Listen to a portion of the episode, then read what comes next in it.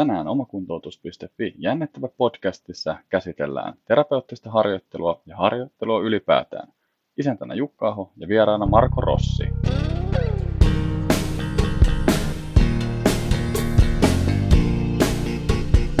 Tervetuloa kuuntelemaan. Tämä on omakuntoutus.fi jännittävä podcast. No niin, Jukka Aho äänessä tänään omakuntoutus.fi jännittävä podcastissa. Ja tänään meillä on vieraana ei enempää eikä vähempääkään kuin vuoden fysioterapeutti, eli meistä kaikista se kaikkein paras ainakin tänä vuonna, eli Marko Rossi. Ja hän on Jyväskylän yliopiston hioma Imatran lahja Suomen fysioterapia- ja urheilukentälle – ja tällä hetkellä vaikuttaa tuolla Vuokattirukan vastuufysioterapeuttina ja fysioterapiakouluttajana ja satunnaisesti sitten pitää vastaanottoa Mehiläisessä, Jyväskylässä ja Imatralla. Onko tämä kutakuinkin oikein? Joo, kiitos. Toi on jo heti ensimmäinen, että minusta vuoden fysioterapeutti ei ole välttämättä se paras. Et ehkä se on tämmöinen tunnustus siitä, että on jotain tehnyt ja muuta, että en ainakaan itse tiedä, että mitä, mitä sellaista olisin tehnyt, voitaisiin sanoa, että on paras, mutta on itse aina sanonut, että on tämmöinen vähän haastava tapaus, että on kotoisin Imatrelta ja asun Jyväskylässä ja teen töitä tällä hetkellä Vuokatissa, että voisi ajatella, että en ole niin mistään kotoisin. Mu- muut voisin niin melkein allekirjoittaa. All right. No tota, miten se toi Vuokatti, Vuokatti-homma nyt, niin mitä te täällä, tällä hetkellä siellä teette ja onko korona nyt vaikuttanut isostikin siellä teidän, teidän hommiin? No sanotaan, että aika vähän on sellaista, että korona ei olisi vaikuttanut. Että Vuokatissa kumminkin teen urheilijoiden kanssa töitä, maajoukkoiden kanssa töitä ja pyritään niin kuin pitää rutiinit ja elämä suht tavallisena, mutta tietysti sitten koronan on muuttanut sitä, että siellä on keskitytty sille, että ei paljon olla ulkopuolisten kanssa tekemisissä ja jos olla, ollaan niin tämmöisen oman, oman jengin ulkopuolella, niin sitten käytetään maskeja ja sitten meillä on oma, omat kabinetit, missä käydään syömässä ja on omat linjastot ja sille, että minimoidaan riskejä mahdollisimman paljon. Tietenkään kaikkia riskejä ei voi ennaltaehkäistä, mutta todennäköisyys se, että tulisi jotain, niin on suht pieniä. Nyt tuossa tällä viikolla just tuli tieto, että kansainvälinen hiihtoliitto järjestää maastohiidon maailmankapikin suunnitellusti, niin tässä varmaan on ihan hyvä alkaa harjoittelemaan sitten tällaista omassa porukassa olemista, koska en tiedä vielä mitä rajoituksia se tekee, mutta todennäköisesti tuonne kevääseen saakka saa maski päässä kulkea aika varmasti joka päivä. Joo, voihan se olla, että siellä kisajärjestelyt on pikkasen erilaiset kuin yleensä ja hmm. siellä ei ihan pankettejakaan pysty pitämään hmm. vastaavilla tavoilla, tavoilla sitten. Että ruka, rukahan järjestetään, mutta ilman yleisöä. Joo. Ja sitten on, on tällaisia huhu, tai puheita on ollut, että siellä olisi tämmöinen koronapassi tulisi joka staffille, että pitäisi olla negatiivinen koronatesti tulos, että pääsee, pääsee kisoihin ja sitten taas sieltä poispääsykin vaatisi negatiivisen tuloksen, että, että siinä voi olla, että nenää rassataan useamman kerran tulevan vuoden aikana. Että. Kuulostaa ainakin siltä, että vanupoikot tulee tutuksi mm. talvella, talvella tossa. Ja sä kävit tuossa kesällä tuolla Somtyn podcastissa juttelemassa vähän omista kuvioista ja omasta, omasta taustasta ja myöskin oli, siellä mainitsit siitä, että, että toi Jyväskylässä sun tutkimukset ja muut, muut on nyt tällä hetkellä tauolla, mutta miten, onko ne määrittelemättömällä tauolla ja onko, mitä kaikkea sä sitten siellä kerkesit tekemään ja tutkimaan silloin? No tota, oli, olin silloin ja ehkä on vieläkin tässä UKK-instituutin mekanismitutkimuksessa, mitä toi Kati Pasanen vetää. Ja tietysti Kati on nyt tällä hetkellä Kälkärissä professorina, että se on vähän muuttunut, mutta edelleen tutkimusdata on siellä olemassa ja tutkin niin polvi alarajavammojen riskitekijöitä ja, ja, ja si, siihen liittyviä juttuja. Että kol, kolme vuotta olin siinä UKK-instituutissa aina kuukauden tekee testejä ja oman gradun tein siihen liittyen. Ja, mutta nyt, nyt on sanotaan, tilanne silleen muuttunut, että on niin paljon työ, työkuvioita, että on yliopistossa poissa olevana opiskelijana ajan X, en tiedä, tunko jatkamaan niitä vai tunko joskus sitten tekee niitä valmiiksi. Että, Et pari, pari artikkelissa on ollut mukana kirjoittamassa ja on ollut siinä sitä dataa työstämässä, mutta se on nyt toistaiseksi tauolla. En osaa vielä sanoa. En, ti, en ole vielä päättänyt, mitä aion tehdä isona, niin sitten kun se selviää, niin ehkä sitten toikin projekti saattaa saada jonkinlaisen tota, päätöksen, että mitä teen. Joo. No toihan nyt tietysti kun miettii tuota sun tämän hetken kuvioa, että reissaamista siellä täällä ja vähän nyt varsinkin nyt tässä nämä tietyt epävarmuustekijät, niin mm. ehkä se ei se niin kuin, pitkäjänteinen yliopisto-opiskelu sit ihan tohon, tohon kuvioon sovikkaa. Monelle muullehan sä oot tullut, tullut tutuksi myöskin Explain Train-koulutuksesta, mistä just tuli toi Suomen fysioterapeutiallakin, sulla oli semmoinen parin tunnin webinaari.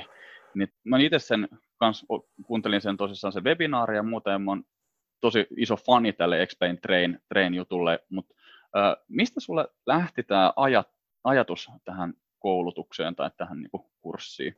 No oikeastaan siitä, että silloin joskus soteen jälkeen, kun itse käynyt fysioterapiakoulutuksen ja sitten sen jälkeen OMT-koulutuksen ja, ja, ja, niin, ja harjoittelu on niin kuin kiinnostanut itseä koko ajan ja ehkä omien urhe, urheilutaustan ja muun mukaan, mutta sitten taas siellä niin kuin fysioterapiassa ei ollut oikein hyviä koulutuksia harjoitteluun liittyen, mitä olisi halunnut käydä. Ja sitten on käynyt kinetic koulutuksia ja, ja, ja sitten jotain ihan tällaisia spesifejä selkäjuttuja. Ja monessa niin tuli se, että, että harjoitteethan te tiedättekin, ja, tai sitten ne jäi siihen ihan loppuun ja niitä ei ikinä ennättänyt käydä. Ja siitä sitten tuntui, että, että mitä, mitä jos alkaisi itse pitää koulutusta. Ja, ja Luomajoen Hannun kanssa joskus Sveitsissä juteltiin tästä aiheesta ja sitten mietittiin siinä illan, illan hämärtyessä, että vitsi, että mikä olisi hyvä koulutuksen nimi. Ja silloin oli just Moslin ja Butlerin tämä Explain Pain kova, kova sana ja sitten se, se oli niin hyvä, että siinä selitettiin sitä kipumekanismeja ja sen hoitamista ja kipua mahdollisesta, mahdollisimman monesta näkökulmasta, niin siitä tuli tämmöinen loistava ajatus, että miksei olisi sitten explain train. Hmm. Eli lähdetään lähestymään harjoittelua vähän samasta, samasta suunnasta, että käy, käydään sitä perusfysiologiaa, biomekaniikkaa ja sitten katsotaan niitä vaihtoehtoja, mitä se harjoittelu on ja siitä se on lähtenyt. En, en tiedä monessa versio niin koulutusmateriaalista nyt on menossa, mutta on, että oikeastaan puolesta toista tunnista kolmeen päivään on pitänyt explain trainia sisällöt on vähän vaihdellut ja on vähän kustomoitu ja koko ajan niin päivittänyt sitä mukaan, kun on tullut uutta tietoa ja uusia tutkimuksia. Että sitä ekasta raakaversiosta on menty aika pitkälle eteenpäin.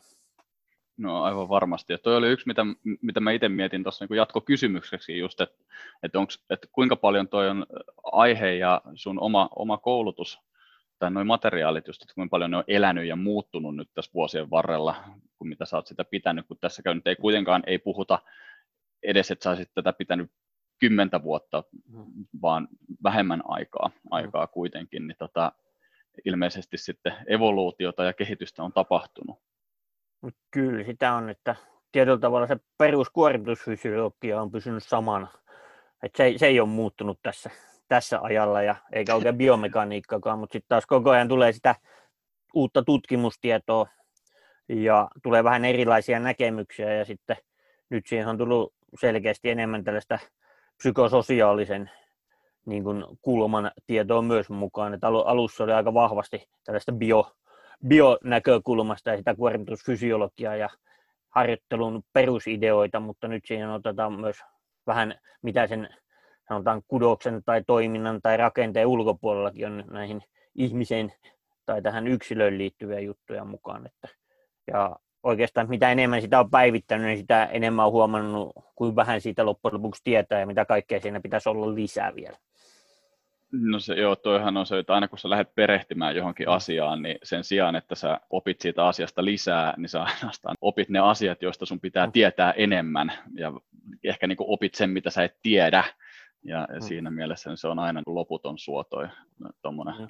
yhteen asiaan oikeasti syvällisesti perehtyminen, että se vie, vie mukanaan, mukanaan sitten. Ja sitten siinä on vielä monta, monta tällaista pointtia, että sinne tulee monta näkökulmaa, mitä voisi vielä ottaa mukaan, mutta sitten yleensä se aika, mitä on käytettävissä siihen koulutukseen, asettaa omat rajansa ja sitten on pitänyt fokus aina laittaa johonkin tiettyihin, tiettyihin osa-alueisiin ja nostaa tiettyjä asioita esiin. Ja sitten joka koulutuksen jälkeen miettii, että tämä olisi kyllä pitänyt käydä ja tämä olisi pitänyt käydä, mutta ehkä sitten jossain seuraavassa evoluutioversiossa sitten vähän tiivistää ja saataisiin jotain uutta mukaan siihen. No juurikin näin, ja tietysti aina se on hyvä muistaa se, että, se, eh, niin kuin, että itsehän sä olet oman itsesi pahin kriitikko, että koska sä oot se, joka tietää, mitä jäi sanomatta tai mitä mä mm. sanoin väärin ja muuta, ja se, siinä niin kuin, vähän ehkä tulee tietynlaista semmoista vauhtisokeutta sokeutta siitä. Mutta niistä sun dioista ja nyt noista niin materiaaleista, kun puhut, puhuttiinkin tuossa, niin se y, yksi semmoinen tapa, mikä sulla on, niin sähän laitat, laitat sun tota nimen siellä niissä slideissa ja, ja taitaa olla sun Twitter- ja Instagram-nimikin myöskin, tämä Issor Okram, joka on siis sun nimi väärinpäin. väärinpäin niin tota, tässäkin oli taustalla joku tarina, tarina että mist, miten sä oot tähän päätynyt, niin miten, mikä se oli? No sanotaan, että tuosta on tietysti monta, montakin tarinaa, mutta sitten taas, että ehkä se eka oli, että jos laittaa oman nimen siihen slide, niin se on vähän tylsä. Se on kaikilla muillakin ja muuta. Ja me en kyllä ihan tarkkaan muista, että milloin otin Issor Okramin käyttöön, mutta sitten yksi, yksi semmoinen syy, miksi otin, että on kerran ollut yhdessä koulutuksessa, missä on nähnyt luennoitsijan dioja ja katsoin, että vitsi, nämä on meikäläisen dioja että nämä on valokuvat minun jostain diasta, mitä olin pitänyt. Ja sitten tietysti mukavana miehenä totta kai kysyin vähän spesifimmin siitä jostain tutkimuksesta ja, ja, ja kouluttaja hirveästi pystynyt siitä kertomaan, mutta sitä avasin hänellekin sitten, että mitä niin on tarkoittanut tässä diassa. Ja sitten ajattelin, että ehkä pitää joku täki sinne laittaa tai joku leima, että, että jos käyttää, niin kunnia tuli se sille, joka sen on tehnyt. Että niin. Mutta on, on, nähnyt sen jälkeenkin jossain tota, dioja, missä lukee Isorogram ja sitten sit on niin sanottu, että tuo, tuolla on tuon dian tekijä ja sitten on vain jälkeenpäin sanottu, että ihan kiva, jos olet kysynyt, että voitko käyttää. Että. Mutta se, no, se on joo. vähän semmoinen, että kaikki, kaikki ei tajua ja sitten toisaalta se on myös tämmöinen vähän huum, huumoriakin mukana, että joillakin menee aika kauan ennen kuin tajuaa, että mikä juttu tämä Isorogram on. Ja ja jotkut tulee kuukauden päässä, on ihmetellyt, että mik, miksi sinun Insta-osoite on Isso Rocker, sitten yhtäkkiä että vitsi, on sinun nimi väärinpäin. Mutta se johtuu taas siitä, että Mario Crossi oli jo varattu, niin ei voinut käyttää. no niin, okei, okay, al- alter ego oli pakko ottaa käyttöön niin sanotusti. No. Joo. Koska hu- huomannut vaan, että tota Mario Crossi, niin kun nimenen, niin Italiasta tulee hirveästi seuraamispyyntöjä. Koska no varmasti, Ita- Ita- Italiassa, jos ajatellaan, että on tämmöinen Matti Virtanen suomeksi tämmöinen yleinen etunimi, yleinen sukunimi, niin Italiassa on Marco Rossi. No niin, joo, kyllä. Se on, se on vähän sama kuin Jukka Aho, kun meikäläinenkin noita omia, omia tilejä ja sähköposteja mm. kokeilin, niin se ei ollut ihan ensimmäinen tai toinen, mm. mistä sitten sai natsattua, natsattua sen, että varsinkin sitten sit tota, noi sosiaalisen median, median tilit, kun niihin johonkin Twitteriin ja muuhun, niitä mm. liittyy niin kuin kohtalaisen myöhäisessä vaiheessa, vaiheessa sitten. Mutta hei, tota, jos me nyt jatketaan tuosta Explain Trainista nyt, niin miten se, jos nyt sun pitäisi toi Explain Train tai ylipäätään kuormitusfysiologiaa tai muuta niin kuin vääntää, vääntää meille fysioterapeuteille niin kuin yhteen lauseeseen tai jos ei yksi lause riitä, niin yhteen kappaleeseen, niin, niin mikä se olisi niin kuin se, sulla se tiivistetysti se pääviesti, minkä sä haluat, haluat siinä niin kuin Explain Train koulutuksella ja sillä kokonaisuudella välittää sitten niille, jotka sitä on kuuntelemassa? Se on aika helppo, helppo vetää yhteen lauseeseen kolmen päivän koulutus. Eikö se pystyisi, niin se, se, sen jälkeen voisi typistää koulutuksen puoleen päivään tai kymmenen minuutin tota, webinaarin pitää aiheesta, mutta var, varmaankin se, että, että se harjoittaminen tai fysioterapeuttinen harjoittelu, mitä tehdään, niin se pitäisi olla niin perusteltua, että mitä tehdään ja miksi tehdään ja miten tehdään.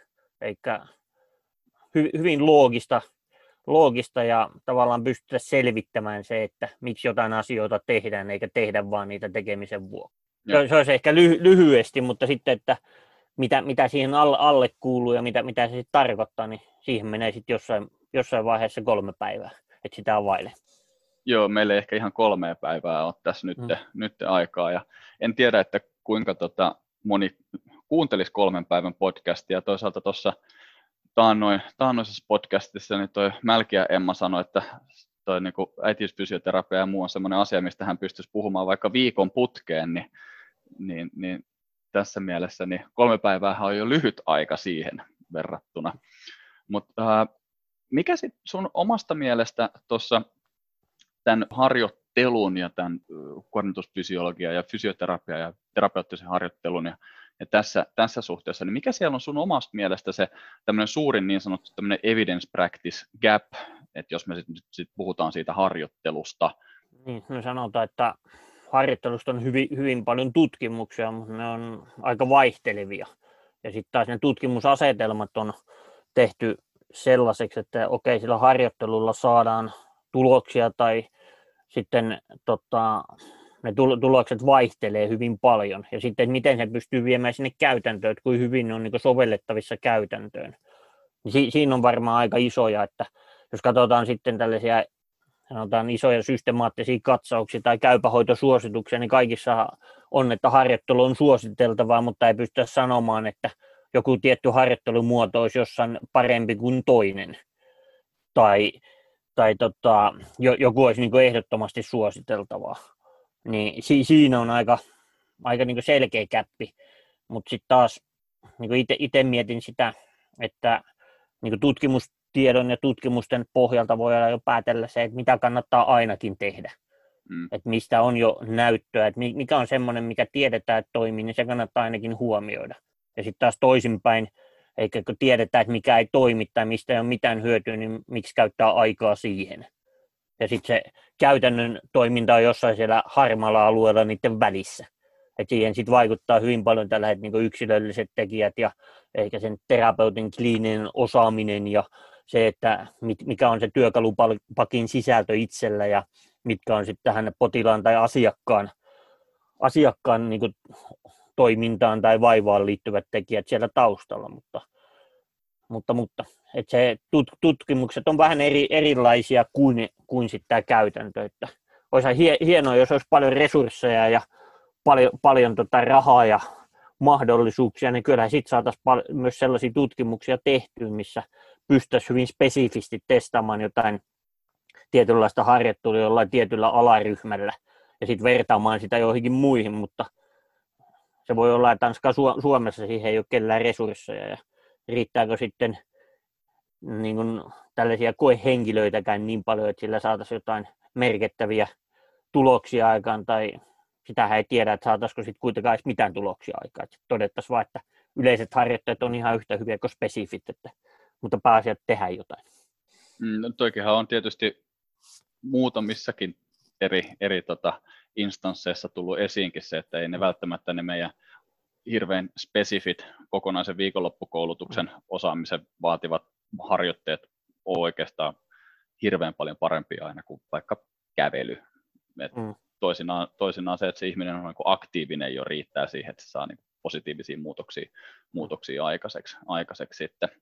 Ja niin yksi tuommoinen tuommoinen niin mielenkiintoinen pointti, mikä mulla itselläkin tulee myös tuossa tossa sit mieleen, että jos me mietitään sitä niin kuin niiden tavallaan tutkimustulosten siirtovaikutusta sitten taas terapiaan ja siihen niin kuin yksilötasolle tasolle sitten, niin yksi mikä myös paljon vaikuttaa, vaikuttaa siihen, niin on, on mun mielestä sit se, että kuinka huolella fysioterapeutit tai ne, jotka niin kuin hoitaa näitä vaivoja, niin oikeasti on lukenut sen paperin. Et jos me mietitään jotain vaikka ä, tiettyä terapiaprotokollaa tai miksi sitä nyt haluaa sanoa, sanoakaan, että kokkikirjaratkaisut nyt ei ole koskaan niitä kaikkein parhaimpia, mutta jos nyt mietitään, että tätä vaivaa X on treenattu tässä tutkimuksessa tällä tavalla, niin sitten se, että kun me viedään sitä käytäntöön sitä juttua, niin monesti huomaa, että ei siellä, niin kuin, ei siellä ei sit niin kuin, ei se olekaan sit sama, sama se interventio, mitä me ollaan tehty, tehty siellä, niin sit niille potilaille, ja tietysti se potilaskaan ei ole välttämättä sama kuin siinä itse tutkimuksessa, että joskus aikaisemmassa podcastissakin olen saattanut käyttää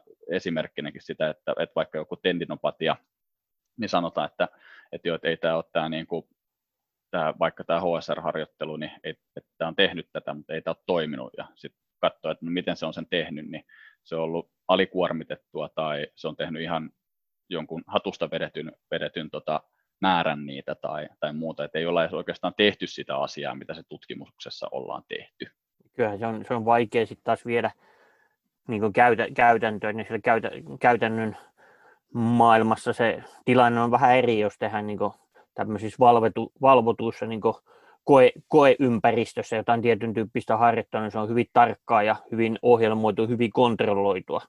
Ja siellä on yle, yleensä sitten niin hyvin selkeä ohjeistus ja miten, miten sitten toteutetaan, mutta sitten kun siellä on itse jossain salilla yksin ja ei välttämättä ihan muista, niin silloin se voi olla, että se lähtee jo siitä menee. Että tietysti vaikka ajatellaan tutkimuksia, että jos niitä tehdään, mistä ne koehenkilöt ovat rekrytoitu, että onko ne vapaaehtoisia vai tuleeko ne jos, jonkun, jostain sairaalasta vai onko ne vaikka jotain vapaaehtoisia armeijan, armeijan sotilaita, joilla se tutkimus tehdään tai mm. joku tämmöinen ammattiryhmä, niin si- siinä on tosi isoja eroja. Ja sitten jos niitä lähdetään vähän ilman kritiikkiä soveltamaan, niin silloin ei välttämättä päästä ihan, ihan niin samoihin tuloksiin, mitä siellä tutkimuksessa.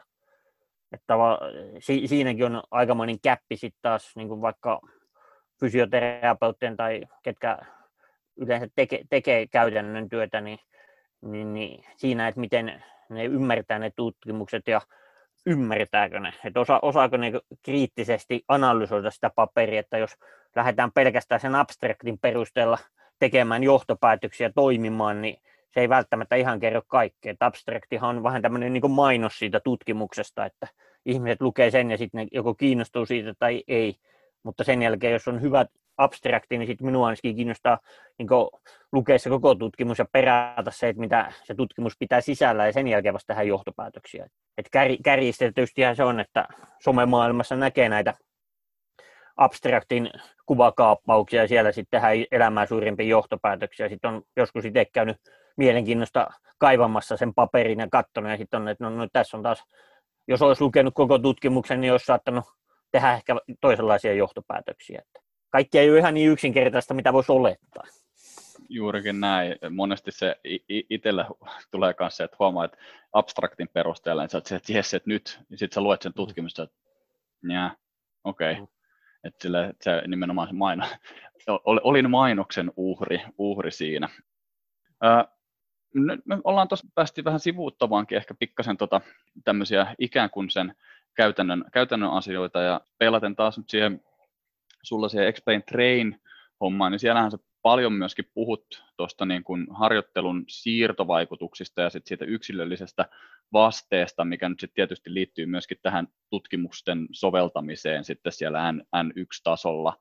Niin, mikä sun omasta mielestä sit olisi se semmoinen tietty punainen lanka tai, tai olennainen asia, mikä niin kuin fysioterapeuttien pitäisi ymmärtää siitä, että mikä, mikä ohjaa sitä harjoittelua tai minkälainen sen intervention pitäisi olla. olla. Et niistä tota, koulutuksestakin on välittynyt se, semmoinen fiilis, että tavallaan kärjistetysti, yksinkertaistetusti, että se harjoittelu pitäisi tapahtua tai se interventio pitäisi tapahtua vähän niin kuin samalla tasolla kuin millä se ongelmakin on. Joo, no var, varmaan niin eka, eka pointti on se, että ihan niin kuin missä tahansa fysioterapiassa, niin pitäisi tutkia hyvin ja mm. pitäisi niin anamnestiset tiedot selvittää ja, ja, ja käydä sen, niin se tausta hyvin selkeästi läpi, koska se antaa jo yllättävän paljon tietoa. Ja sitten ole, oleellista olisi myös kuunnella tätä potilasta tai asiakasta, niin sieltä päästään jo aika pitkälle. Ja sitten tota, sen perusteella sitten lähtee miettimään, että mikä on tälle henkilölle se sopiva tapa harjoitella. Ja itse ajattelen sille, että se potilas on koko ajan mukana niin kuin suunnittelemassa sitä harjoittelua. Koska si- silloin tota, yhdessä kun mietitään ja tavallaan an, annan hänelle vaihtoehtoja harjoitteista tai tavasta tehdä, ja hän itse siinä on mukana, niin hän itse myös suunnittelee sitä omaa harjoittelua, ja silloin se sitoutuminen siihen harjoitteluun on jo parempaa. Että vaikka ne liikkeet olisi hyvin yleisellä tasolla, mutta siinä vaiheessa, kun hän on itse mukana, niin sanotaan, että se motivaatio tehdä niitä. Että se ei ole, että tulostan sieltä kone, koneelta ne polviongelmaisen harjoittajat tai selkäongelmaisen harjoittajat lyön koureen sanon nähdään kolmen kuukauden päästä. Vaan siellä jo mietitään niitä liikevalintoja ja, ja tota, sitä, että mit, mitkä on ne mahdollisuudet harjoitella kuin usein, ja sitten lähdetään niin miettimään tällaista että mitkä on ne toistomäärät ja kuinka monta sarjaa ja miten se soveltuu siihen kaikkeen muuhun, muuhun elämään ja siihen kaikkeen muuhun tekemiseen. Ja sitä, sitä kautta pystytään jo miettimään sitä siirtovaikutusta, että, että kärjistetysti aina käytän esimerkkiä, että en välttämättä ymmärrä sitä vanhan liiton ajatusta, mikä on vieläkin, että siellä kaikki selkävaivaiset on sel- selimmakulla polvet koukussa hyperventiloimassa ja kokeilemassa, että saako ne navan kiinni selkärankaan. Mutta mitä sitten tapahtuu, kun tämä tyyppi nousee ylös, ylös ja lähtee kävelemään? Eikä tavallaan siinä on aikamoinen ero, että lähdetään harjoittaa jotain ihan, ihan muuta, mikä on sitten ihmisen ongelma. Että okei, jos se ongelma on siinä selimmakulla hyperventiloidessa, niin silloinhan se on niin hyvin spesifi harjoite. Mutta aika harvoin sellaisia on tullut. Mm, kyllä, just näin. Ja sinälläänhän yleinenkin harjoitushan voi olla hirveän spesifi silloin, kun se kyllä. on just nimenomaan tämmöinen, että se lähtee siitä potilaasta itsestään. Mm. Yksinkertaisimmillaan yhtenä esimerkkinä, mitä nyt käytän, käytän itse, niin on vaikka siis se olkapääkipune, jonka ongelma on esimerkiksi se, että se ei, ei vaan yksinkertaisesti saa astioita nostettua ylähyllyltä. Mm. Niin sillähän voi olla niin kuin äärettömän spesifi harjoitus, ihan koko liikeradan vipunosto. Kyllä, tai sanotaan joku, jotkut sanoo, että ei saa niin ihmiset ei saa kyykätä, että se on liian rankka, rankka harjoite, mutta kyllähän me joustaa joka päivä jostain tuolilta ylös ja vessanpytyltä ylös, niin kyllähän se on yhtä kyykkäämistä monta kertaa päivän aikana, niin miksei sitä voi harjoittaa. Ja sitten jos iäkkäämpiä vielä ajatellaan, niin kyllähän se joku kyykky tuolilta ylösnousu on jo jumalattoman hyvä harjoite. Mm. Ja se sitten taas mahdollistaa sen tämmöisessä jokapäiväisessä elämässä toimimisen. Että ei sinne tarvitse välttämättä salilla lähteä tekemään jotain takakyykkyä jollain tietyllä määrällä rautaa, vaan se voi tehdä ihan kotonakin. Ja silloin se on jo hyvin toiminnallinen harjoite ja se on hyvin spesifi harjoite, vaikka se on semmoinen, mitä tehdään joka päivä. Hmm. Se, mä varmaan ehkä arvaankin se, että mitä sä, mitä sä tulet tähän vastaamaan. Se, että jos me mietitään, mietitään just nyt, sit, treenataanko me kotona niissä ympäristöissä, missä me, missä me niin ollaan, ja toimitaan, vai treenataanko me sitten tavallaan sit vaikka siellä salilla, missä me voidaan saada NS-absoluuttisesti se paras lopputulos, niin kumpi näistä sun mielestä on se olennaisempi? Tähän voisi sanoa, että on. Molemmat. Just näin. että, että kyllähän se on, että se on ihan hyvä, jos pystyy kotona tekemään. Ja tietysti vielä parempi se olisi, jos pystyisi tekemään työpaikalla työaikana, niin silloinhan saisi palkkaa siitä, että treenaisi. Mutta sitten taas, jos lähdetään tota, miettimään vaikka enemmän ominaisuuksien kautta, että sinne pitää saada riittävästi kuormitusta ja sinne pitää saada vaikka voimaominaisuuksia kehitettyä, niin sehän on ihan hyvä tehdä kotona, jos kotona on sali. Mm. Mutta sitten jos, jos ajatellaan, että haluaa niin ihan oikeasti treenata, niin aika harvalla siinä on kotona riittävät mahdollisuudet ja sitten siellä on kaikkea muuta. Että voi olla, että lähdet kotoa salille treenaamaan, niin silloin sinun on fokus siinä treenaamisessa. Mutta jos sinä kotona teet harjoituksia, niin yhtäkkiä tulee tämä homma mieleen, että enpä sen tässä välissä ja se harjoitus, harjoitus ehkä unohtuu tai jotain muuta. Mutta si- siinäkin on taas joka, jokaisella niin oma, oma tapa toimia. Joku haluaa vastaanotolla vaikka sellaisia harjoituksia, mitä pystyy tekemään kotona, että ei ole mahdollisuuksia tai resursseja lähteä vaikka salille. Ja sitten taas toinen, toinen ajattelee, että käy säännöllisesti vaikka salilla tai harrastaa aktiivisesti liikuntaa, niin yhdistetään niitä harjoitteita siihen normaali tekemiseen, mitä siellä salilla vaikka tekee, että ei, ei tule niin tällaisia pyssäritreeniä erikseen, vaan se integroituu suoraan siihen kaikkeen muuhun tekemiseen, niin se on osa sitä muuta, muuta tekemistä ja silloin se pysyy niin mielekkäänä ja saa, saa tehdä niitä asioita kuin tein ennenkin, mutta vähän tuunataan niitä eri suuntaan. Mm, just näin, joo. Eli tässäkin se vanha, vanha niin kuin vastaus, että riippuu tilanteesta ja yksilöstä. Mm. Että just nimenomaan siitä niin kuin asiakas- vai potilaslähtöisesti, kumpia ne nyt, nyt sitten oikeasti onkaan, mutta joka tapauksessa näin, että se yhteistyö, kommunikaatio sen ihmisen kanssa siitä, että missä on niin kuin resursseja treenata, missä voi treenata, missä saa sitten niin kuin siihen tilanteeseen nähden sen parhaan lopputuloksen aikaiseksi kuitenkin paras harjoitus on se tehty harjoitus ja huonoin on se maailman paras harjoitus, jota ei koskaan tule tehneeksi. No, toi, toi on just, just totta ja se, että kyllähän tuossa pitää niin se asiakas tai potilas ottaa huomioon, että jos, jos me, meillä on se oma, oma sali, mihin pitää saada käyttäjiä tai on joku oma väline, mikä me halutaan myydä sille ja me, me lähdetään niin miettimään sitä harjoittelua, että se pitää olla ehdottomasti tämmöistä, vai onko se se ihminen, joka itse sanoo, että minä voisin tehdä tämän näin. Tai monta kertaa kysyn, että okei, että jos me katsotaan näitä harjoitteita nyt sinulla, niin mikä on se sinusta paras tapa, että milloin, milloin sinä tekisit ja missä sinä tekisit ne. Niin se on, se on sitten taas yksi, yksi tapa sitouttaa sitä ihmistä siihen harjoitteluun myös. Niin kuin se on itse ollut päättämässä niitä, mm. että mitä tehdään, miten tehdään mm. ja juurikin, juurikin mm. tälleen näin. Joo.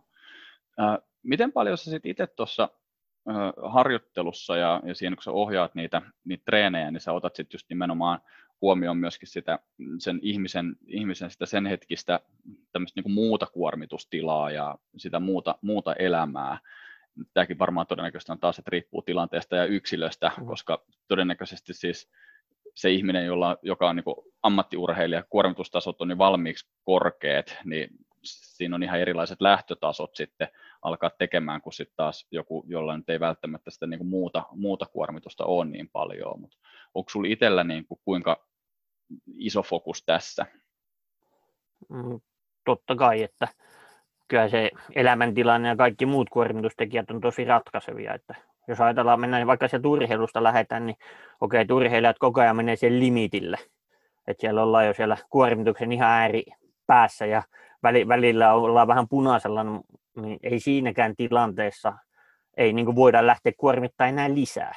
Vaan kyllä se pitää jotenkin integroida siihen muuhun tekemiseen, että yhdistää sen sitten johonkin alkuperyttelyn tai johonkin voimaharjoituksen tai johonkin muuhun, että se kokonaiskuormitus ei kasva liian isoksi. Ja urheilijat kanssa just käytännössä ne tekee niin alkuverkassa nämä tietyt harjoitteet ja sitten jos ne treenaa niin 12 kertaa viikossa tai enemmänkin, niin tota, jos ne tekee vaikka kuusi kertaa viikossa kerran päivässä ne tietyt harjoitteet, niin silloin saadaan jo viikkotasolla semmoinen volyymi, että saadaan jotain kehitystä.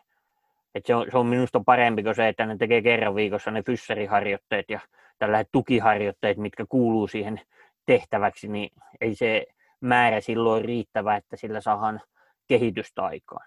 Ja sitten taas jos ajatellaan ihan tavallinen ihminen, siellä on kumminkin jotain muutakin siinä elämässä toivottavasti, kun se on pelkästään se fysioterapeuttinen harjoittelu. Et siellä on työtä, siellä on perhettä, siellä on pieniä lapsia, pitäisi tehdä kotitöitä – niin kuin paljon siellä on enää aikaa. Ja sitten jos se normaali elämä kuormittaa jo niin paljon, tai sitten siellä on jo jotain kipu, kipuun liittyviä tekijöitä, että siellä on voimakas kipu, joka rajoittaa sitä elämää, niin mikä on se määrä, mitä sinne voidaan lisätä, vai voidaanko sitä lisätä ollenkaan. Niin siellä voi olla, että jossain tapauksessa se fysioterapeuttinen harjoittelu ylläpitää sitä ongelmaa ja ihan sen kuormituksen takia, että kuormitetaan vielä lisää ja se ihminen ei pääse missään vaiheessa palautumaan. Tai sitten, mikä ehkä yleisemmin on, että sitten ei uskalleta kuitenkaan kuormittaa. Että iso, iso asia on, että meidän pitää tietää, että milloin me voidaan kuormittaa ja mikä on se määrä, kuinka paljon meidän pitää kuormittaa. Ja sitten taas meidän pitää myös tietää se toinen ääripää, että milloin meidän ei pidä kuormittaa ja miten me lähdetään sitten rakentamaan sitä tilannetta siitä taas parempaan suuntaan onko sinulla itsellä jotain tapoja tai hyväksi havaittuja keinoja, millä sä yrität just nimenomaan sitä arvioida sitten sen kyseisen henkilön sen hetkistä kapasiteettia sille, vaikka just sille harjoittelulle tai niiden harjoitteluiden lisäämiselle tai muulle? Mm, tav- tavalliseen asiakkaan kohdalla varmaan ihan se anamneesi on a- aika kova. Ja kysytään suoraan, että kuinka paljon sinulla on niin vaikka vuorokaudessa aikaa tota, käyttää siihen harjoitteluun ja kuinka paljon sinä nukut Mm. Et se, sekin on, että pystytkö sinä palautumaan. Et nyt jos me lähdetään kuormittamaan, niin miltä sinusta tuntuu, että oletko seuraavana päivänä siinä kunnossa taas, että jaksat niin toimia normaalisti.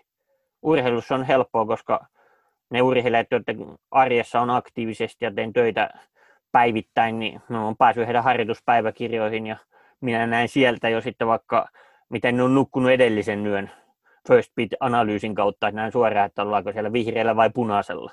Niin tavallaan sie, siellä niin kuin tiedän sen semmoisen niin harjoitettavuuden, että näen, näen sieltä jo, että okei, että nyt ollaan menty kovaa monta päivää ja tota, palautumisen kanssa alkaa olla haastetta, niin minä enää lähde niin heittämään lisää löylyä kiukalle, vaan sitten pitää lähteä miettimään jotain muita ratkaisuja ja sitten toisaalta siellä on valmentajat, joiden kanssa voidaan aina keskustella, että näyttää, että tilanne on tämmöinen, että mitä, mitäs me nyt tehdään. Mutta ainakaan minun asiakkailla ei ole hirveästi tällaista dataa käytössä, että mm. ei tiedä, niin se anamneesi alkututkimus, niin sen merkitys kasvaa ja nimenomaan, että kysy, kysytään ihmisiltä ja annetaan hänen kertoa, että ei oleteta asioita, koska se olettamus on aina kaikkien mukien lähtökohta, että oletetaan, että joku on tietyllä tavalla ja sitten lähdetään tekemään tiettyjä asioita, mutta loppujen lopuksi muutamalla yksinkertaisella kysymyksellä jo päästään aika pitkälle. Ja se on just se, että ne kysymykset pitää vaan muistaa ja tajuta kysyä, mm. just ettei lähdetä, lähdetä niin kuin olettamaan, olettamaan siinä sitten.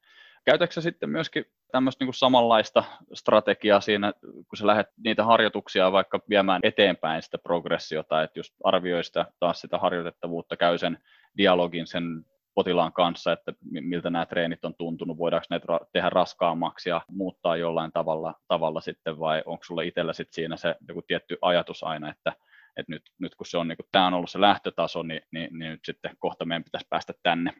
Kyllä minä jo silloin heti alussa, kun lähden niin ohjaamaan harjoitteita tai lähdetään miettimään, mitä tehdään, niin kyllä minä tein jo semmoisen niin progressiotaulukon, minkä mukaan lähdetään sitä ensimmäistä harjoituskerrasta etenemään. Että siinä on heti jo se progressio mahdollisesti seuraavalla viikolla, tai mi- miten se sitten sovitaan, että voi olla, että niin eka viikko tehdään sillä kev- kevyemmällä ja sitten seuraavalla viikolla nostetaan vaikka volyymeja ja sitten taas nostetaan volyymeja, siinä on selkeä niin progressio olemassa. Mm. Ja se lähtee niin siitä eka- ekasta setistä.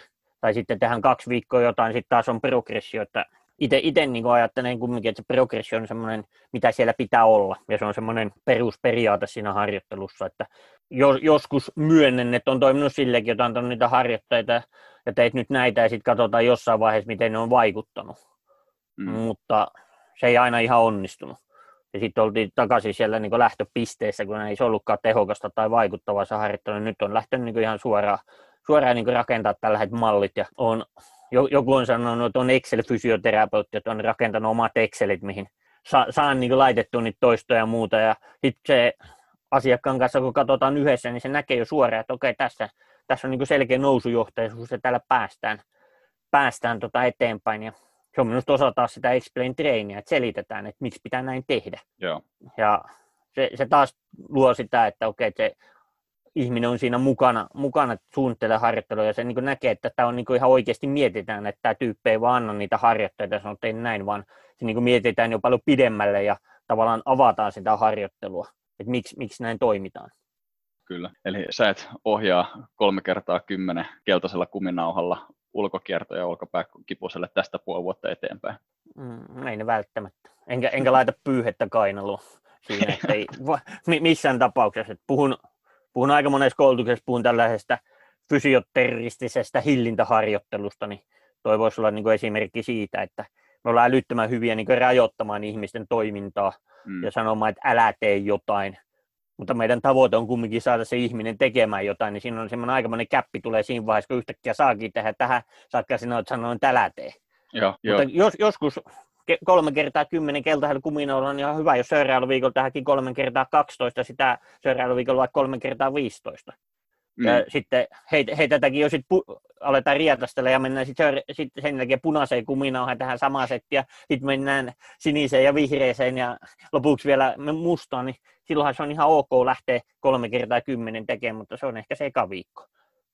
Kyllä, juurikin tälleen, että se progressio pitää kuitenkin olla siellä, siellä ta- takana. Ja, ja sitten, että jos on niin progressio, niin silloinhan vaikka se lähtötaso osoittautuskin sulla liian alhaiseksi, mutta sitten kun sä lähdet progressiolla tekee sitä ja sä, sä lisäät sitä kuormaa, niin, sitten, niin jossain vaiheessahan se löytää sitten sen oman tasonsa, tasonsa sitten siellä. Just. Ja tuossa to, on vielä se vielä, että sitten jos me lähdetään taas keulimaan, eli me lähdetään liikaa kuormittamaan, ja se vaikka kipeyttää ja äärettyy älyttömän paljon, niin okei, miten me lähdetään sitten tota, viemään sitä tasoa alaspäin? Et mieluummin lähdetään sieltä vaikka matalasta ja lähdetään selkeästi nostamaan, niin silloin me löydetään se rajaa, että missä kohtaa tulee se, ja siitä on helppo peruuttaa, mutta jos me kuormitetaan heti alussa liikaa, niin siitä on aika vaikea perutella ja löytää sitten sopiva taso. Ja joissain tilanteissa, että jos me heitetään kunnolla bensaa sinne nuotioon, niin siinä meillä meneekin sen nuotion sammuttamisen aika kauan aikaa, että me päästään taas tekemään joita asioita. Niin Tämäkin on vähän semmoinen niin veteen piirretty viiva, että kuinka paljon missä vaiheessa, ja sitten taas toisinpäin, että missä vaiheessa ei. Mm. Niin No toi on just sitä niin ydin, ydinsanomaa, mitä pyrin Explain Trainissäkin sanomaan. Että, ja, ja joku on tietysti hermostunut siitä, kun en anna mitään tällaisia harjoitusreseptiikkaa tai valmista protokollaa. Että kyllä minun mielestä me jokainen itse pystytään niin asiakkaan kanssa yhdessä miettimään se ja tekemään jokaiselle se paras mahdollinen, vaikkakin ei sillä spesifillä toiminnalla se tutkimusnäyttö on taas vähän erilainen, mm. mitä sitten taas tällaisella yleisellä, mutta ehkä, ehkä sitten mennään enemmän tämmöiseen niin psykososiaalisiin tekijöiden kautta vaikuttamiseen, ja ne vaikutusmekanismit tulee ehkä sieltä enemmän kuin sitten taas sitä tällaista mekaanisen harjoittelun kautta. Joo, ja se, siis siitä ihan on koko ajan enemmän ja enemmän näyttöä, että miten ne psykososiaaliset tekijät vaikuttaa esimerkiksi mm. siis siihen ihan lähtien siitä harjoitettavuudesta sitten ihan sinne harjoittelun tuloksiin. Ja se, mikä on myös vähän jännä, että, että ainahan ne niin kuin esimerkiksi, jos me mietitään jotain voimaharjoittelua, niin, niin se, että meillä on tilanteita, että se voima kasvaa, mutta kipu ei vähene, tai sitten meillä on tota, niitäkin tuloksia, että kipu vähenee, mutta voima ei itse asiassa muuttunut yhtään mihinkään. Eli se tavallaan se, myöskään se voimaharjoittelun, voiman kasvamisen tai kivun vähenemisen yhteys ei ole millään tavalla suoraviivainen tai taattu. Ja sekin, mm. sekin tietysti on myös semmoinen, että mikä, mikä meidän pitäisi pystyä ainakin mun mielestä selittämään niille potilaille kanssa, että ei tässä nyt välttämättä, että se, että tämä ei ole tämmöinen, että, että A seuraa B ja sitten tapahtuu C-tyyppinen tilanne ollenkaan. Tuossakin, tuossakin on just se, että koska ei se välttämättä se harjoittelu on just se mitä kautta pystytään vaikuttamaan, se, se niin kuin auttaa asiaan. Ja sitten taas no, fysioterapiassa on se, että mehän ollaan älyttömän hyviä testaamaan, tekee kaikenlaisia testejä, voimatestejä ja muuta. Mutta liittyykö se tietynlainen vaikka voiman heikkous tai tietynlainen puoliero jossain, niin selittääkö se sitä ongelmaa? Et voi olla, että ei ole puoliero, mutta edelleen on sen ongelma. Et me harjoitetaan sen testin perusteella jotain ja siinä me saadaan tuloksia, mutta okei, että tämän potilaan tila ei muutu mihinkään suuntaan. Niin sitten vaan pitää miettiä, että onko me niinku harjoitettu oikeita asioita. Että se, se, se, mikä on niinku, vaikka se tutkimuksista, että on to, to, todettu jotain asioita, että jossain tota, mm, ongelmassa vaikka joku on niinku selkeästi heikentynyt, ja sitten siitä vedetään tämmöinen suoraviivainen johtopäätös siihen, että okei, nyt kaikilla tämä on heikentynyt, ja sitten lähdetään harjoittaa, ja sitten tämä onkin, joillekin se auttaa älyttömän hyviä, toisilla ei tapahdu yhtään mitään, joillekin se saattaa jopa lisää sitä oiretta. Just näin, ja sitten aina, aina noissa poikkileikkaustutkimuksissa mm. on, on se iso haaste siinä, kun se ei vastaa kysy- siihen kysymykseen, että onko tämä tilanne syytä vai seurausta siitä, että sillä mm. ihmisellä on kipua. Et en mä nyt ole yhtään yllättynyt siitä, että vaikka jollain plantarifaskittipotilaalla on pohjelihasheikkoutta. No totta hitossa sillä, sillä se, se, on se jalka on kipeä, niin se on nopeuden rajoittimet päällä, että ei se pysty edes tuottamaan samaa vertaa voimaa. Mutta tämä ei myöskään poissulje sit tietysti sitäkään vaihtoehtoa, etteikö siitä pohjelihaksen harjoittamisesta voisi olla apua sille ihmiselle. Joissain tapauksissa sillä on tosi iso apu. No ei, just näin, just näin. Mm, mutta joissain tapauksissa niin se on plus minus nolla. Pohjelihas on vahva, mutta edelleen se jalkapohja oireilee ja hmm. siellä on niitä oireita. Et kyllähän se, ta, taas palaan siihen, mitä sanoit, se alkututkimus ja anamneesi, että sieltä niin selvitetään. Niin loppujen lopuksi käytännön työhän on helppoa, jos on hyvin tutkittu ja selvitetty asiat, niin sen perusteella pystytään jo miettimään, mikä toimii. Mutta se, että jos me oletetaan ja meillä on villiä veikkauksia tai meillä on se valmis protokolla jo siinä koneella auki, mitä me lähdetään toteuttamaan, niin kun se ihminen edes tulee sinne huoneeseen, niin silloin, silloin ehkä mennä siihen suuntaan, mihin voidaan parhaimmillaan päästä. Ja se soveltaminen ja tietyllä tavalla se semmoisen niin epävarmuuden sietäminen ja se mm. tavallaan tietämättömyyden mm. sietäminen, niin se, se, se on ainakin itsellä ollut semmoinen yksi hirveä positiivisesti tähän omaan työskentelyyn vaikuttanut tekijä kyllä. Että ei kaikkea tarvitse tietää ja välttämättä tule mm. kaikkea koskaan tietää muutenkaan. Niin. Mm. Tai si- siinä vaiheessa, kun tietää kaiken, niin sitten voi harjoittaa eläkkeelle jäämistä joita sitten ei enää ole mitään annettavaa kenellekään, eikä tuskin oma motivaatio, joka on niin hyvä. Että. Niin, niin kyllä jo, sitten sit on saavuttanut Dunning Krugerin mm. ylimmän mastertason. Jo, joku jo heitti minulle herjänä, että nyt kun sanot vuoden fysioterapeutti, niin mitä sinä voit enää olla, että, että nyt on urani huipulle. Ja sitten, sitten ensi vuonna on nobody, että kukaan ei edes muista, että, että sitten sit, sit saa taas pala, palata haalari tai päälle ja alkaa tekemään töitä. Niin, kyllä, joo. niin, tästähän nyt ei ole enää kuin matka vaan alaspäin sulla. Niin, kyllä. Joo. Hei, yksi sellainen mielenkiintoinen, mikä mulle tuossa tuli mieleen, kun puhuttiin vielä noista, niin kuin, tuosta progressiosta ja, ja, ja noista, niin siihen vielä vähän palatakseni, niin äh, miten sun mielestä, että onko sillä sun mielestä merkitystä, tai onko siitä ylipäätään olemassa mikään tutkimustakaan, että onko sillä väliä, että miten me tehdään se progressio, että tapahtuuko se progressio esimerkiksi vastusta lisäämällä ja tämmöisellä niin kuin volyymiprogressiotyylillä, vai tapahtuuko se progressio silleen, että me tehdään siitä liikkeestä haastavampi? Onko tästä, voiko tähän tämmöiseen ajatukseen tai kysymykseen edes vastata? Kyllä siihen voi vastata, mutta mitä niin on katsonut näistä eri progressiomalleista ja tavoista, niin se on vähän sama kuin kaikessa tutkimuksessa, että ei pysty sanoa, että joku olisi parempi kuin toinen. Että kyllä siellä on niin yksi, yksi vaihtoehto. Kaikista helpoin tapa on vaikka se, että tehdään koko ajan sitä kolme kertaa kymmenen toistoa ja sitten muutetaan sitä liikettä haastavammaksi tai otetaan lisää komponentteja mukaan siihen perusliikkeeseen. Tai sitten lähdetään vol- volyymin kautta tota, muuttamaan sitä, että otetaan lisää toistoja tai lisää sarjoja tai vähennetään palautumisaikaa. Tai sitten me voidaan lisätä intensiteettiä, eli lisätäänkin painoa, että, ja sitten voidaan vielä kääntää ne, että lisätään painoa, vähennetään toistoja. Mm. Tai sitten me voidaan muuttaa liikennopeutta. Et meillähän on niin monia, monia eri tekijöitä, joita muuttamalla me saadaan se progressio.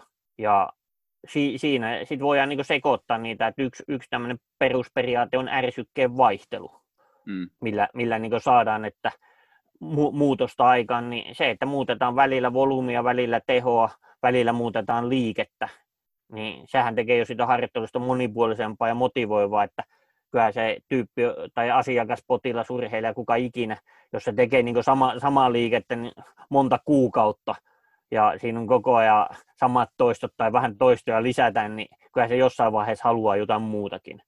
Niin mm. silloin tämmöinen niin liikkeen kehittely on hyvä.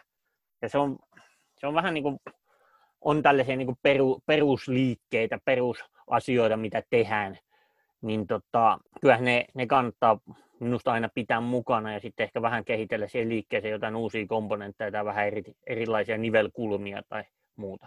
Se on vähän oikeastaan kiinni siitä, että mitä me halutaan sillä harjoittelulla tai sillä harjoittelulla saada aikaan. Että millä nivelkulmilla tehdään ja harjoittelu on kumminkin tällaista hyvin spesifiä, että se ominaisuus, mitä sinä harjoitat, se kehittyy. Mm. Kyllä siinä pitää niin itsekin miettiä sitä liikettä valittaessa ja sit sitä progressio suunniteltaessa, että okei, että mikä on se tavoite ja mihin meidän pitää päästä ja miettiä sitten niitä vaihtoehtoja sen mukaan. Joo, eli, eli just nimenomaan taas, taas tässäkin se, että kun sä mietit sen tarpeeksi tarkasti, että mikä se on se sen ihmisen ongelma, niin sitten sä pystyt myöskin sitä kautta ja yhdessä sen potilaan kanssa määrittelemään sen, että millä lailla me lähdetään sitä niin kuin progressiota taas sinne tuottamaan. Mutta toikinhan, toi on niin kuin hirveän tärkeä asia, minkä säkin just tuossa sanoit, että toi spesifisyyden periaate, että se, se ominaisuus, mitä harjoitetaan, niin se, se kehittyy. Ja siinähän me mennään jo isosti pieleen monesti jo ihan niin kuin meidän kielenkäytönkin osalta, me puhutaan voimaharjoittelusta, mutta me ei missään vaiheessa oikeastaan edes siinä kuntoutuksessa tehdä vaikka voimaharjoittelua. Mm. Mutta kyllähän tuossakin on just se, että, että, että itse provo- provokatiivisesti aina sanon, että fysioterapeutit ajattelee, että fysioterapeutissa harjoittelussa on eri kuormitusfysiologia kuin muuten. Eikä fysioterapeuttinen harjoittelu voi olla kevyttä ihan kivaa ja muuta, ja sitten ole, oletetaan, että voima kehittyy. Mutta se, että sinne pitää ihan oikeasti kuormittaa ja saada se ylikuormitus aikaan, että saahan se kehon tasapainotila järkkymään ja elimistö saadaan sopeutumaan siihen uuteen ärsykkeeseen. Ne sopeutuminen on yleensä sitten sen ominaisuuden vaikka voiman kehittymistä. Että Tämä on niin hyvin, hyvin simppeli, että voima kehittyy voimaharjoittelulla.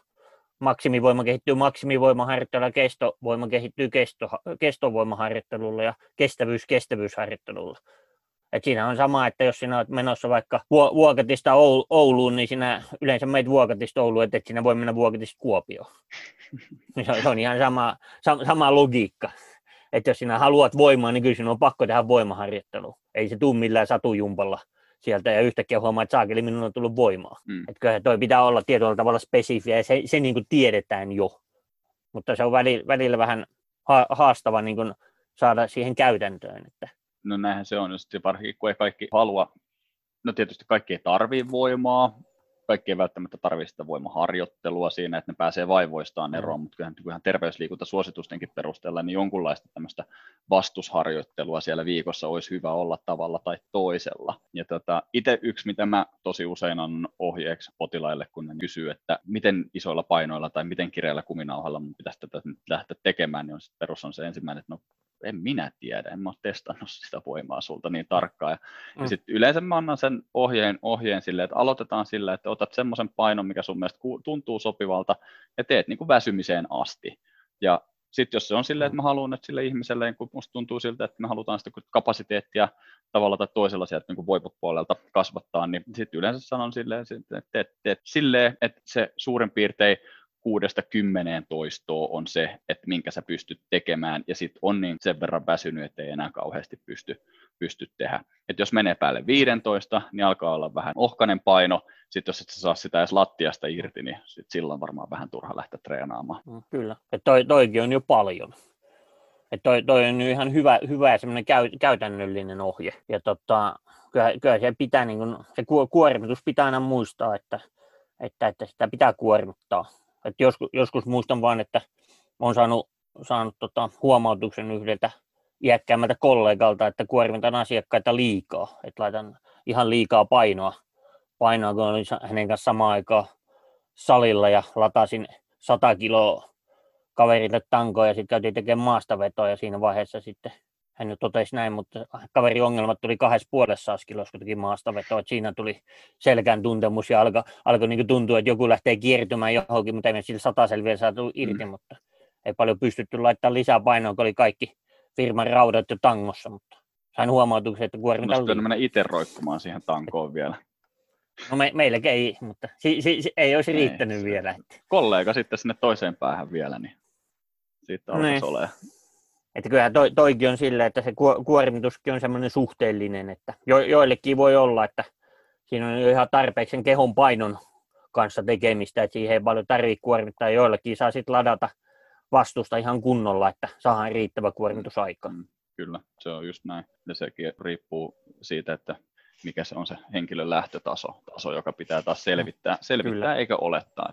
Kyllähän tässäkin, että vaikka me nyt ollaan, meidän aiheet on pyörinyt NS yksinker, niinkin yksinkertaisen aiheen, aiheen kuin kuormittaminen, kuormitus, kuormitusfysiologia, voimaharjoittelu, voimaharjoittelu hyödyntäminen fysioterapiassa niin tämmöisten aiheiden ympärillä, niin jotenkin tässäkin vaan niin se semmoinen tietty kommunikaatio ja anamneesin kerääminen ja semmoinen niin monipuolinen asioiden selvittäminen, ymmärtäminen niin kuin nousee tässäkin asiassa, asiassa esille hyvinkin selkeästi. Kyllä, ja tämä on oikeastaan se, mistä, mikä on niin fysioterapian hyvä puoli tässä harjoittelun näkökulmasta, että sitten on paljon, paljon niin tällaisia erila, erilaisia tota, liikuntapalveluita, erilaisia harjoitusohjelmia tarjoavia yrittäjiä ja koulukuntia ja muita, ja siellä ehkä mietitään se, että annetaan niitä harjoitteita ja se vähän mitä ihmiset haluaa ja sitten voidaan ostaa verkosta jotain tällaisia verkkokursseja harjoitteluun, että toimin näin ja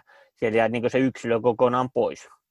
Mutta meillähän on mahdollisuus niin selvittää ja vaikuttaa niihin ongelmiin, että ja, ja nimenomaan meillä on työkaluja niin miettiä asioita vähän pidemmälle ja se eroaa aika monesta muusta palveluntarjoajasta. Mm, kyllä se, ja meidän pitäisi vaan niin pystyä, pystyä sitten hyödyntämään niitä kaikki työkaluja, että, että me pystyttäisiin mm. niin tarjoamaan se palvelu ja myöskin pitää huoli siitä, että, että me tarjotaan se palvelu myöskin paremmin kuin sitten taas nämä muut, jotka sen palvelun pystyisi mm. tai yrittää tarjota. Mm. Ja siinähän tulee just tämä kuormittaminen, ja, eli mekin, mekin sitten osata, osataan kuormittaa, että en, en usko, että joku vaikka persaan treeneri, jos tekee ohjelman, että se on liian kevyt. No en mäkään usko. Et mie, mie, mie, mie, mie, mieluummin toisinpäin, mutta sitten taas, jos fysioterapeutti tekee jonkun ohjelman, niin melkein olettaisin, että se on liian kevyt. Tähänkin olen törmännyt. Mm.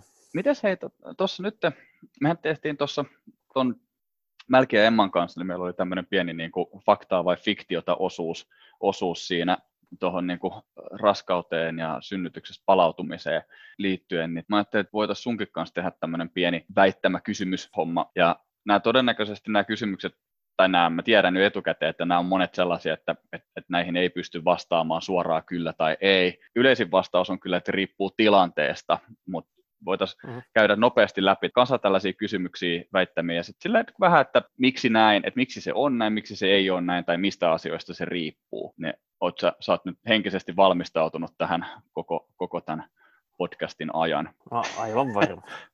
Viime, viime on valvonnut ja miettinyt, mitä he sinä kysyt. Joo, kyllä. Ensimmäinen kysymys, kysymys olisi tämmöinen, että pitäisikö fysioterapeutin sun mielestä panostaa enemmän toistoliikkeeseen, esimerkiksi kaksi kertaa 30 toistoa, vai mieluummin kuormittaa enemmän ja vähemmällä toistomäärillä, vaikka esimerkiksi kolme kertaa kahdeksan?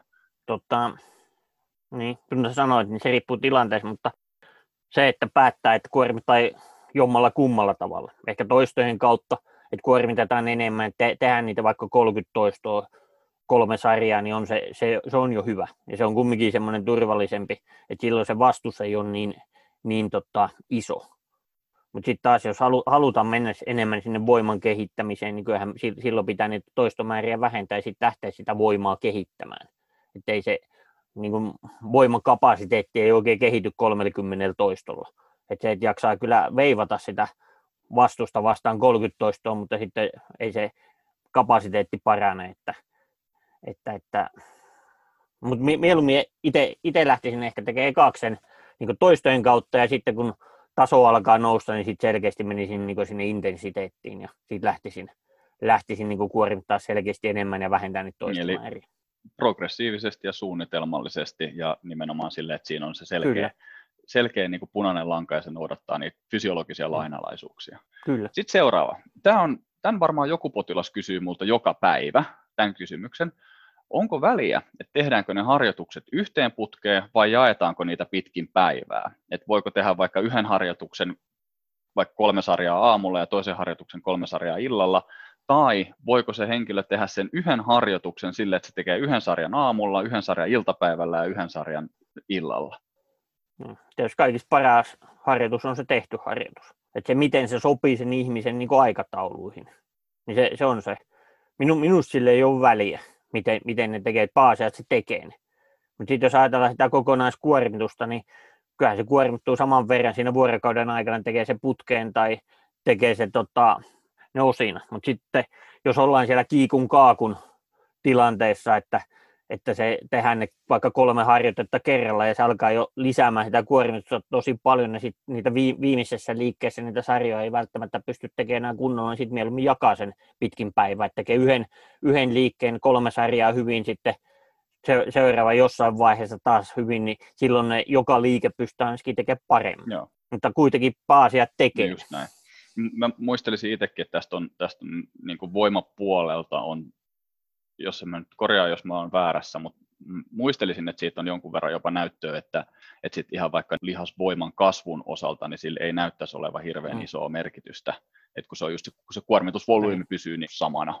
Mm. Joo. Mm. Jos katsotaan niin vuorokaudessa, niin kyllä se kuormitus on sama ja voi olla, että saadaan jopa isompi volyymi sillä, että ne jaetaan päivän aja, ajalle ne harjoitteet, niin jokaisessa harjoituksessa saa enemmän ja silloin voisi miettiä sitä, että silloinhan ne on tehokkaampia ja silloin ehkä saadaan paremmat mm, tulokset. Kyllä, kyllä, juurikin näin. No, miten sitten tuon suunnittelun osalta, niin kuinka monta eri harjoitusta sun mielestä kannattaa samalle lihasryhmälle ottaa samaan kuntoutusohjelmaan? Se riippuu kuntoutusohjelman laajuudesta, että kuinka, kuinka paljon niitä liikkeitä on yhteensä. Mutta jos lähde, no, ur- urheilijoiden kanssa on tilanne mm. ihan toinen, mutta jos ajattelen ihan vastaanotolla, niin niin, niin että kyllä se on se kaksi, kolme harjoitetta yleensä minusta mm. riittää. Koska ne pystyy tekemään hyvin ja ni, niissä sitten hakee vaikka sen volyymin kautta sen riittävän määrän.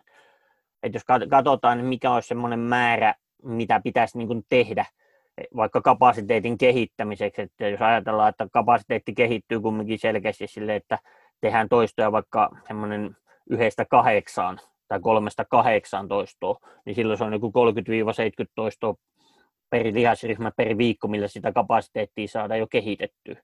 Niin sanotaan, että siinäkin jos on pari harjo- harjoitetta ja pari-kolme harjoitusta viikossa, niin sillä saa jo riittävä mm. volyymi, että saadaan niin tulosta aikaan. Että mieluummin vaikka sitten pari, pari liikettä, kun se annetaan se 18 liikettä, jotka pitää tehdä kaksi kertaa joka päivä, joka päivä niin, viikossa. Niin, kyllä, just näin. Siitäkin, siihenkin edelleen, edelleen tulee törmättyä, että jollekin vaikka polvikipusellekin, niin sille annetaan, annetaan to, kuusi eri harjoitusta etureidelle ja hmm. sitten katsotaan, että mitä tapahtuu. Siellä haetaan ne kaikki mahdolliset etureiden osat ja nyanssit ja kaikki muut, että siellä saadaan joku tietty säi, säie siellä niin, aktivoitumaan. Niin, koska jossain tutkimuksessa oli todettu, että se on vähän heikompi niin. kuin muut. Niin siinähän pitää heti saada niin, ja parhaassa tapauksessa vielä, jos sen ihmisen ongelma on se, että se sattuu polveen, kun se kävelee rappusia alaspäin, niin näistä ei ole mikään suljetun mm. ketju harjoite. No ei missään tapauksessa. Kyllähän se kannattaa ehdottomasti avoimesti tehdä. Se on mukavampi tehdä. Ei, ei tule niin, kipua niin, kyllä, niin paljon. just näin. No hei, sitten seuraava. Tota, voiko lihakseen tulla domsi ilman, että se lihas samalla kasvaa tai kehittyy? Tai päinvastoin sitten myöskin, että, että voiko se lihas kehittyä ilman, että siihen tulee DOMS? No toisaalta eka, eka mielenkiintoinen kysymys on, mitä on se mm. DOMS sitten loppujen lopuksi. Et siitä on, siitä on aika monta tällaista eri selitysmallia. Mutta ehkä tuossa, to, jos ajattelee, että pitääkö sinne tulla joku mikrovaurio, joka aiheuttaa sen kivun, niin en, en tohon en osaa kyllä sanoa. Mutta yleensä jos lihasta lähdetään kuormittamaan, niin kyllä siellä jossain, me, ainakin tehdään paljon toistoja, sinne tulee selkeä mekaaninen ärsytys, niin sinnehän tulee soluvauriota ja se aiheuttaa sitä domsia mm. mahdollisesti. Kuinka paljon siellä on sitten taas tällaista niin neuraalista ärsytystä, mikä aiheuttaa domsia. Mm, ja e- ehkä sinne pitää jonkinlainen doms saada aikaan, tai ainakin selkeä kuormitus. Mutta sitten taas, jos mietitään maksimivoimaa, että tehdään jotain ykkösiä ja kolmosia, niin se mekaaninen ärsytys on aika pieni. Ja silloin sinne ei välttämättä tule domsia, mutta saadaan kumminkin sitä voimaa kehitettyä, mutta se vaste on ehkä enemmän tämmöinen neuraalinen. Ja silloin se ei niin lihastasolla tule sellaista kipeytymistä. Että tämäkin on, että kyllä niin. ja ei. Mutta se, toi Dom, DOMS on niin semmoinen, että sen, sen, jos joku kertoo, että mitä se loppujen lopuksi on ja mikä on se mekanismi, mitä siellä tapahtuu, niin se helpottaa se ymmärtää aika paljon. Että välillä niin itsekin on luullut, että ymmärtää sen, mutta sitten on huomannut taas, kun on vähän lähtenyt hakemaan tutkimuksia ja muuta, niin sieltä tulee niin kymmenen muuta selitysmallia, ja sitten ei enää itsekään tiedä. Että. Ja en ole ainakaan törmännyt mihinkään tällaiseen niin kuin konsensus-statementtiin, missä on niin kuin päätetty, että DOMS on tätä en mäkään muista, että semmoista olisi tullut, tullut sitten. Mm. joo, mä itse pähkäilen tätä samaa kysymystä ja vähän samo, niin kuin samoilla linjoilla tuossa siinä, että riippuu siitä niin kuin harjoitettavan voiman muodosta ja siitä, että miten se harjoitus tehdään, mutta sitten se, että jos me nyt ihan oikeasti halutaan ihan puhtaasti voimaa tai lihasmassaa sinne ja lihassolua kasvattaa, mm. niin siellä niin kuin jonkunlainen tapahtumahan siellä on niin kuin pakko olla, mm. mutta sitten emme välttämättä sitä tunneta kuitenkaan kipuna. Mm. Kyllähän mekaani, mekaaninen ärsytyshän on monta kertaa se, että kun siellä on tarpeeksi kovalla vastuksella tarpeeksi paljon toistoja, niin se on se, mikä kipeyttää. Joo. Ja se tämmöinen hypertrofinen harjoittelu vaatii sen mekaanisen ärsytyksen, että se on niin stimulus sille liha, lihaskasvulle. Mm, mm, mm, kyllä, juurikin tälleen näin. Ja, ja taas me pystytään tähän vähän niin kuin semmoista perus fysiologiaa mukaillen, niin me voidaan päättelemään, että miten tämä ehkä voisi mennä, mutta, mutta mä en ole ainakaan löytänyt tähän mm. oikeasti mitään, niin kuin, että kuka olisi koskaan tätä tutkinut ainakaan silleen, että me voitaisiin vastata, että, että joo, että mm. periaatteessa näin. Et... Joo, en, en, en, usko, että sitä on, että siitä on paljon, paljon niin tehty ja se on semmoinen mielenkiintoinen ilmiö, mitä on tutkittu, mutta sitten se, se ei kumminkaan ikinä mikä tutkimus on tuonut sen enempää johtopäätöksiä, vaan pal- paljon niin, selitysmalleja. Kyllä, kyllä. Joo, joo. Sitten seuraava. Äh, pitääkö harjoituksen niin sanotusti tuntua oikeassa paikassa, jotta ne niin sanotusti oikeat lihakset tekee töitä? Eli käytännön esimerkkinä tässä vaikka se, että pitääkö sen kyykyn tuntua siellä pakaroissa, jotta ne pakarat tekee töitä? Ettei ole tämmöinen nukkuvan tai kuolleen pakaran syndrooma. No niin. Tuossa on jo monta, monta pointtia, missä hyvin kiinni, mutta kyllä.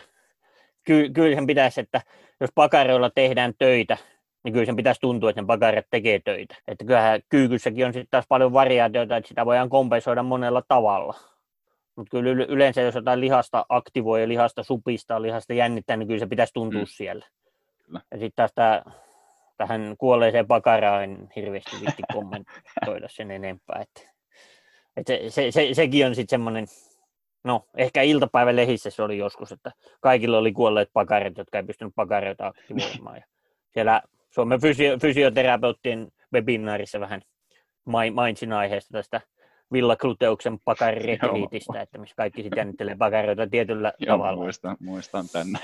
Mun mielestä toi, tota, Joonas Putti, joka tässä meilläkin omakuntoutuksessa mukana, niin se teki hauskan mm. videon siitä, tämmöinen pakaroiden ylösnousemus, niin se, on, se teki, mm. kuvasi itsensä nousemasta tuolilta seisomaan, että tadaa, nyt ne heräs. Mm. ei tämä vaikeampi, vaikeampi ollut, sitten vaan verkkokurssi ei, ei, pystyy ja satanen hintaan. Niin, että se on pakan retriitti ja sitten jos saisi sen Villa Kluteuksen vielä vuokrattu viikonlopuksi, niin se olisi ollut tosi Joo, hauskaa.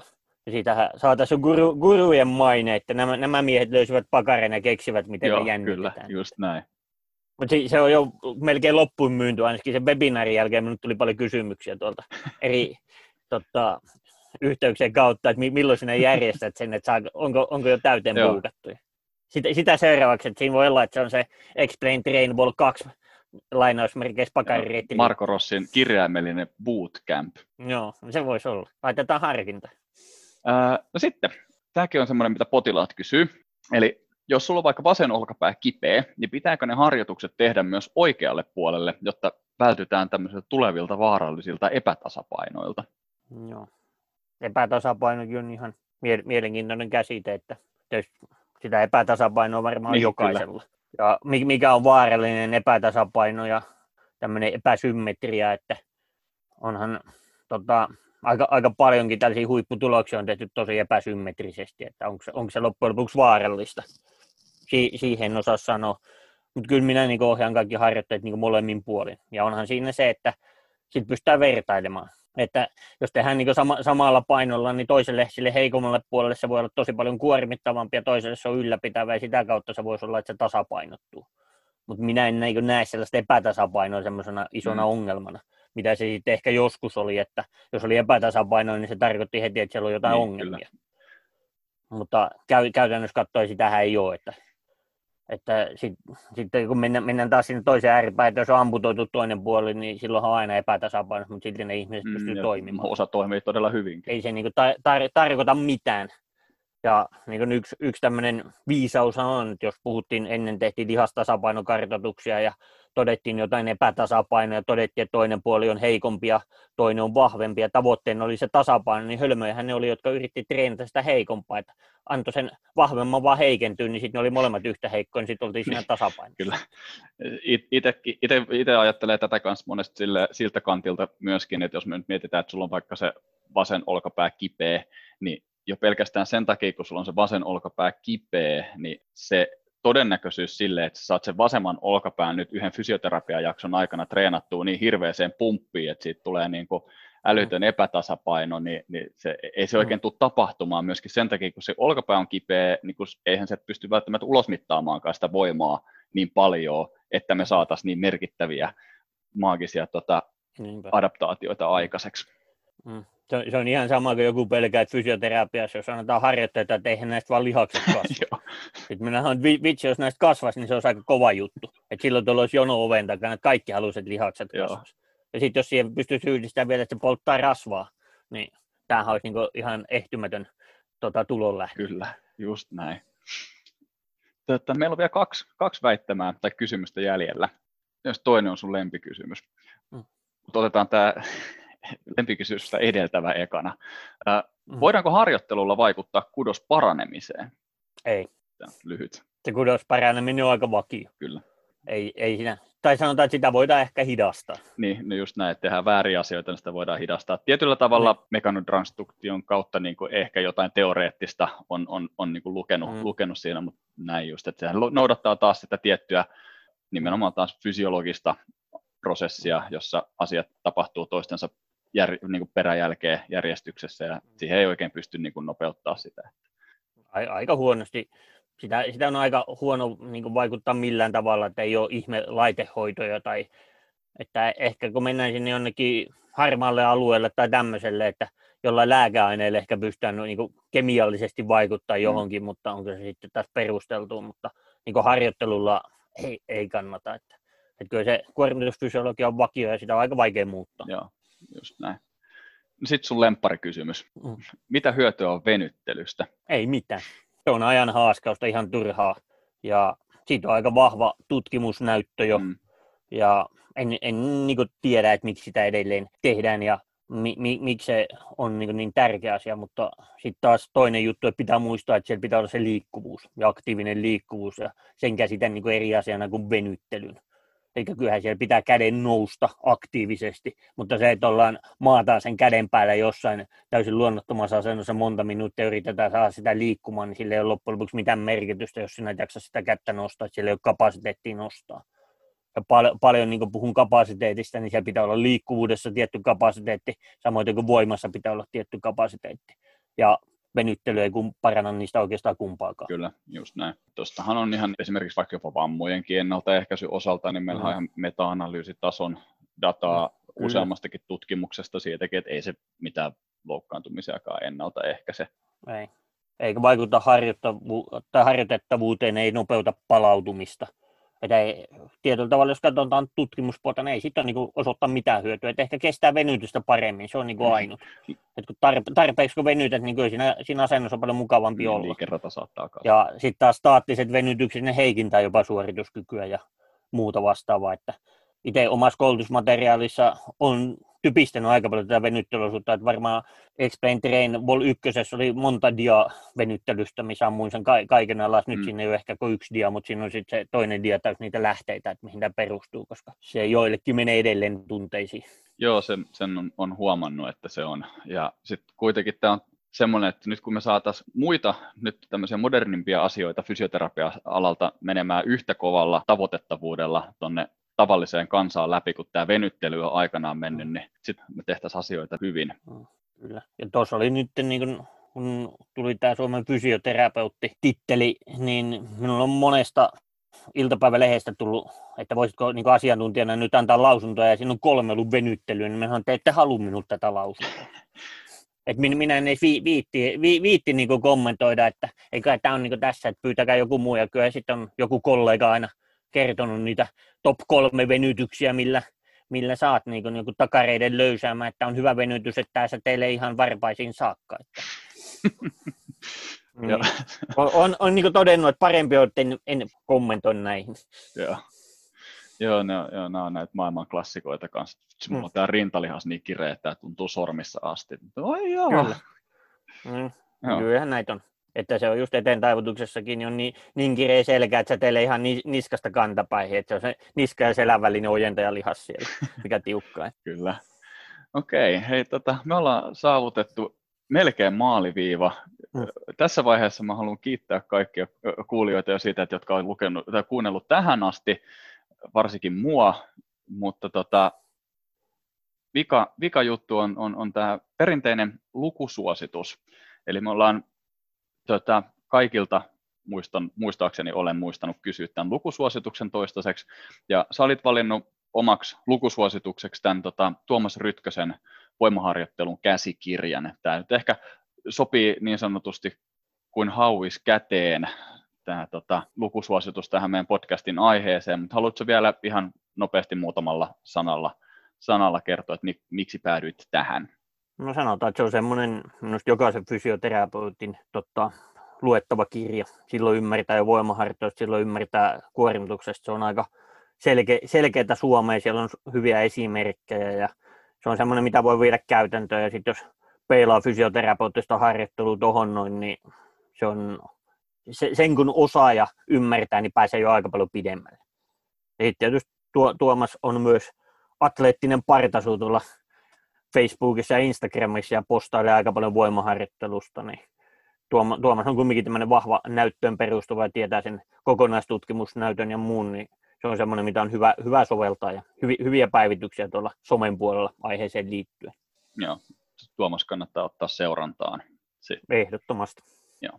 Ja sitten ehdottomasti kannattaa ottaa Isor Okram myöskin sosiaalisessa mediassa, mediassa seurantaan ja ja sitten myöskin tietysti, että jos, se, jos, jos joku kuuntelee meidän omakuntoutuksen podcastia ja ei seuraa meitä somessa, niin kannattaa ottaa omakuntoutus.fi myös seurantaan siellä, niin saa näistä tulevistakin podcasteista sitä kautta, kautta sitten tiedon.